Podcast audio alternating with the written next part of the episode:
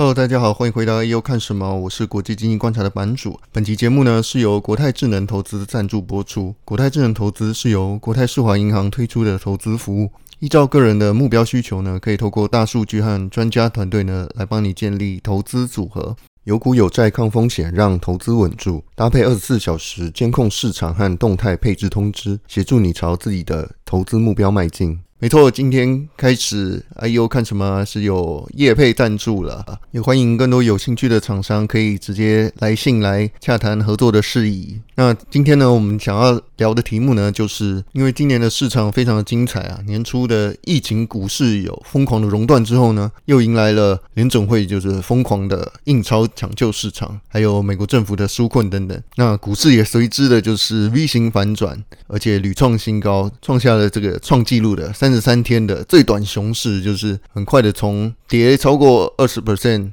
之后又反转回来二十 percent，那在这个疯狂的市况中呢，就有一个崛起的新兴族群，那叫做 Robinhood Investors。那 Robinhood 就是一家新兴的网络券商公司，那他们以交易零手续费闻名，就是它的 App 非常的简单易用。那他们的目标族群呢，就是那些没有什么投资经验、刚开始进入市场的年轻人。那也因为这个 Robinhood 呢，它的设计理念呢，就是要让用户能够非常快速而且轻松的产品体验。那从注册到入金到下单呢，都可以很快的无痛上手，把这个投资的 app 呢做的更像是一种游戏的 app，然后让年轻人非常的喜欢。那 Robinhood 这一家的 FinTech 新创独角兽呢，其实也在这个礼拜就是非常近期的时候呢，融资了四百六十亿美金，它的估值已经冲到了一百一十七亿美金。那在短短的一个月前呢，他们才刚融资了两亿美金，而那时的估值是在一百一十二亿美金，短短。的一个月内，估值又增加了五亿美金。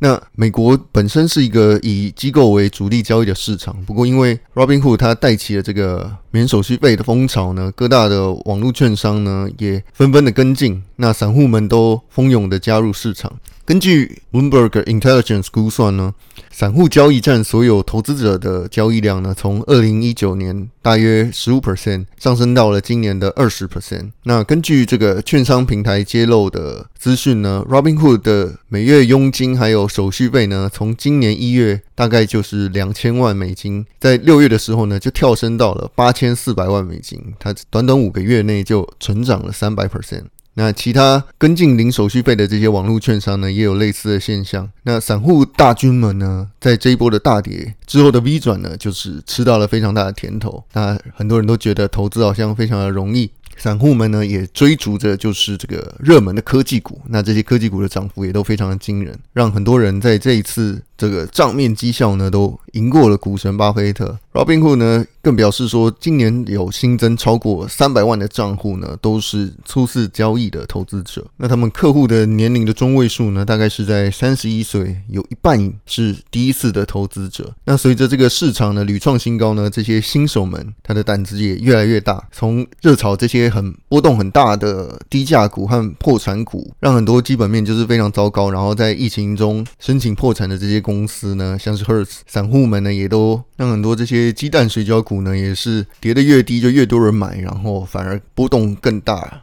有时候甚至宣布破产了反而还大涨，那股市的热度非常的高呢，而且它在前一阵子呢是基本上就是一直在走单边的上涨，也让这个网络上呢出现了很多就是那种炒股的网红。那其中美国最有名的例子呢，就是一个原本是一个体育网红，叫做 David Portnoy，因为他在呃这个疫情期间呢，就是很多运动的赛事停摆了嘛，所以他就开始直播自己的股票的交易的过程，然后还自封为散户领袖，还还甚至就是。做了一个假的新闻，就是说啊，巴菲特要退休了，然后要把位置传给他什么之类的。那他的操作的方法基本上也就是把赌博心态带入股市，然后还嘲笑说巴菲特已经过时了。在受到 CNBC 采访的时候呢，他还用这个叫做字母投资法，就是随便输入几个字母，然后直接买进这样子。那当然，这种乱投资的方法其实只是一个搞不清楚状况，然后投机风气很盛的这个市场缩影。那 Robinhood 呢，它有着就是非常简易操作的投资 App 嘛。那它除了零手续费可以交易这个。股票之外呢，它也提供了其他衍生性商品的交易。但其中散户们就是最喜欢的就是这种高杠杆的这个股票选择权的操作。光买股票呢，已经没有办法满足这些就是投机散户们的胃口，所以让这个期权的这个交易量呢暴增。那散户们也就是在社群上面就是一直晒自己的这个操作的绩效啊，然后多么的好赚呢？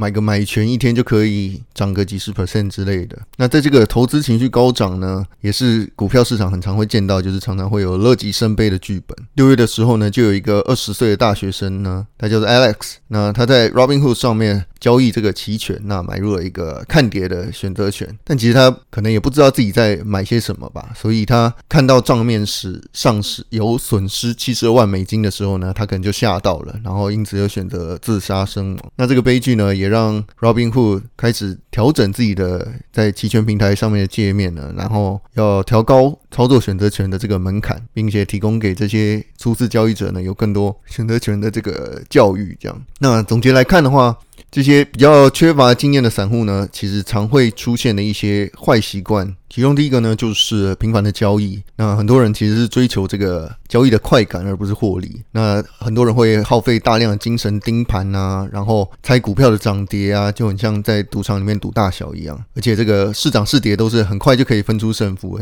那在股市的里面呢，你有无限的机会可以疯狂的赌大小，而且你有非常多的标的可以操作。那但是频繁的短线交易呢，会造成的是更大几率的账户亏损。而且如果你不是使用零手续费的券商的话，你的交易成本还会大量的增加。那累积起来，其实它的亏损可能会更大。而且，如果你又花费太多时间在和精力在盯盘的时候，你就很像这个在赌场里面流连忘返的赌客，就是即便到了最后一刻，都还想要把口袋里的钱继续赌下去。那你待得越久呢，你就越容易受到市场情绪的波动所影响。那你当然也就越有可能会亏钱。第二个坏习惯呢，可能就是很多散户会就是重仓，然后忽视这个他投资标的的风险，或者是承受了过大的杠杆。因为刚进入股市的人呢，很常会希望就是能够赚快一点，那常常会就是把自己手上的现金全部都买好买满，而且一次就是重仓买进，甚至还会加开杠杆，不管是用融资借钱，或者是操作选择权这样，但却忽视了这个背后承受的风险。那稍微有一些风吹草动的话，就直接。会受到很大的损失。第三个坏习惯呢，就是散户常常会判断自己能够买在最低点，或者是卖在最高点，就是有一种预期它的股价的表现，认为自己可以抄底，或者是说在高档的时候到货。那很多时候呢，散户们都还会以过去的表现，这个公司的股价的表现来定锚，这个公司的股价能够涨到哪里或跌到哪里。那预测这个股价的高低点呢，其实不能用过去的股价来衡量，因为你要知道未来这个才是决定这个股价走势的关键，不是过去。虽然说这听起来蛮蛮像是废话的，但是你如果看着过去的高低点的话，会常常会产生一些错误的预期，以为股价到哪里的时候就是高点，到哪里就是低点。但有些时候，如果你选错了公公司的话，它的低点就是有可能会一低再更低，或是一家公司的体质整个转变了之后呢，它的高点呢是可以一直往上涨的，但是你却在中间就放掉了。那第四个坏习惯呢，就是不懂得停损停利，在跌太多的时候呢，就很多散户就会把它自动变成了长期投资，然后涨一点的。时候呢，就会拿不住，想要赶快获利了结。很常发生的事情呢，就是大家都会觉得这个股市之神常常会跟自己作对，就是本来在场边看的。时候都在涨，然后买的时候就开始跌。那跌到一个部分的时候受不了了，卖了之后呢，股票开始涨。所以遇到这些情形的时候，他就不懂得该何时再分批的加码和减码。那这就套回到。最根本的原因呢，就是散户们没有自己的一套交易系统和策略。不管你是做基本面的价值投资啊，或者是搭配技术面的指标，你都要有一套自己的逻辑，然后有纪律的去执行，而不是像无头苍蝇一样，就是什么都做。那一下子获利就做短线，一下子亏损变大的时候就变成长期投资。那你投资的标的也都没有研究，就自己乱买，指标一下看东一下看西。那归根结底，其实就是不知道自己在干嘛，然后也没有一套交易的系统和逻辑去操作。那最后一个痛点呢，其实就是大家也很有可能会知行不合一，就是你可能都知道刚刚上面说的自己的坏习惯，但是知道自己哪些事情该做，哪些不该做，但你没有办法控制自己，就是你的道理这些都懂，但是你的执行力不佳。那这个其实是不管是新的散户或者是投资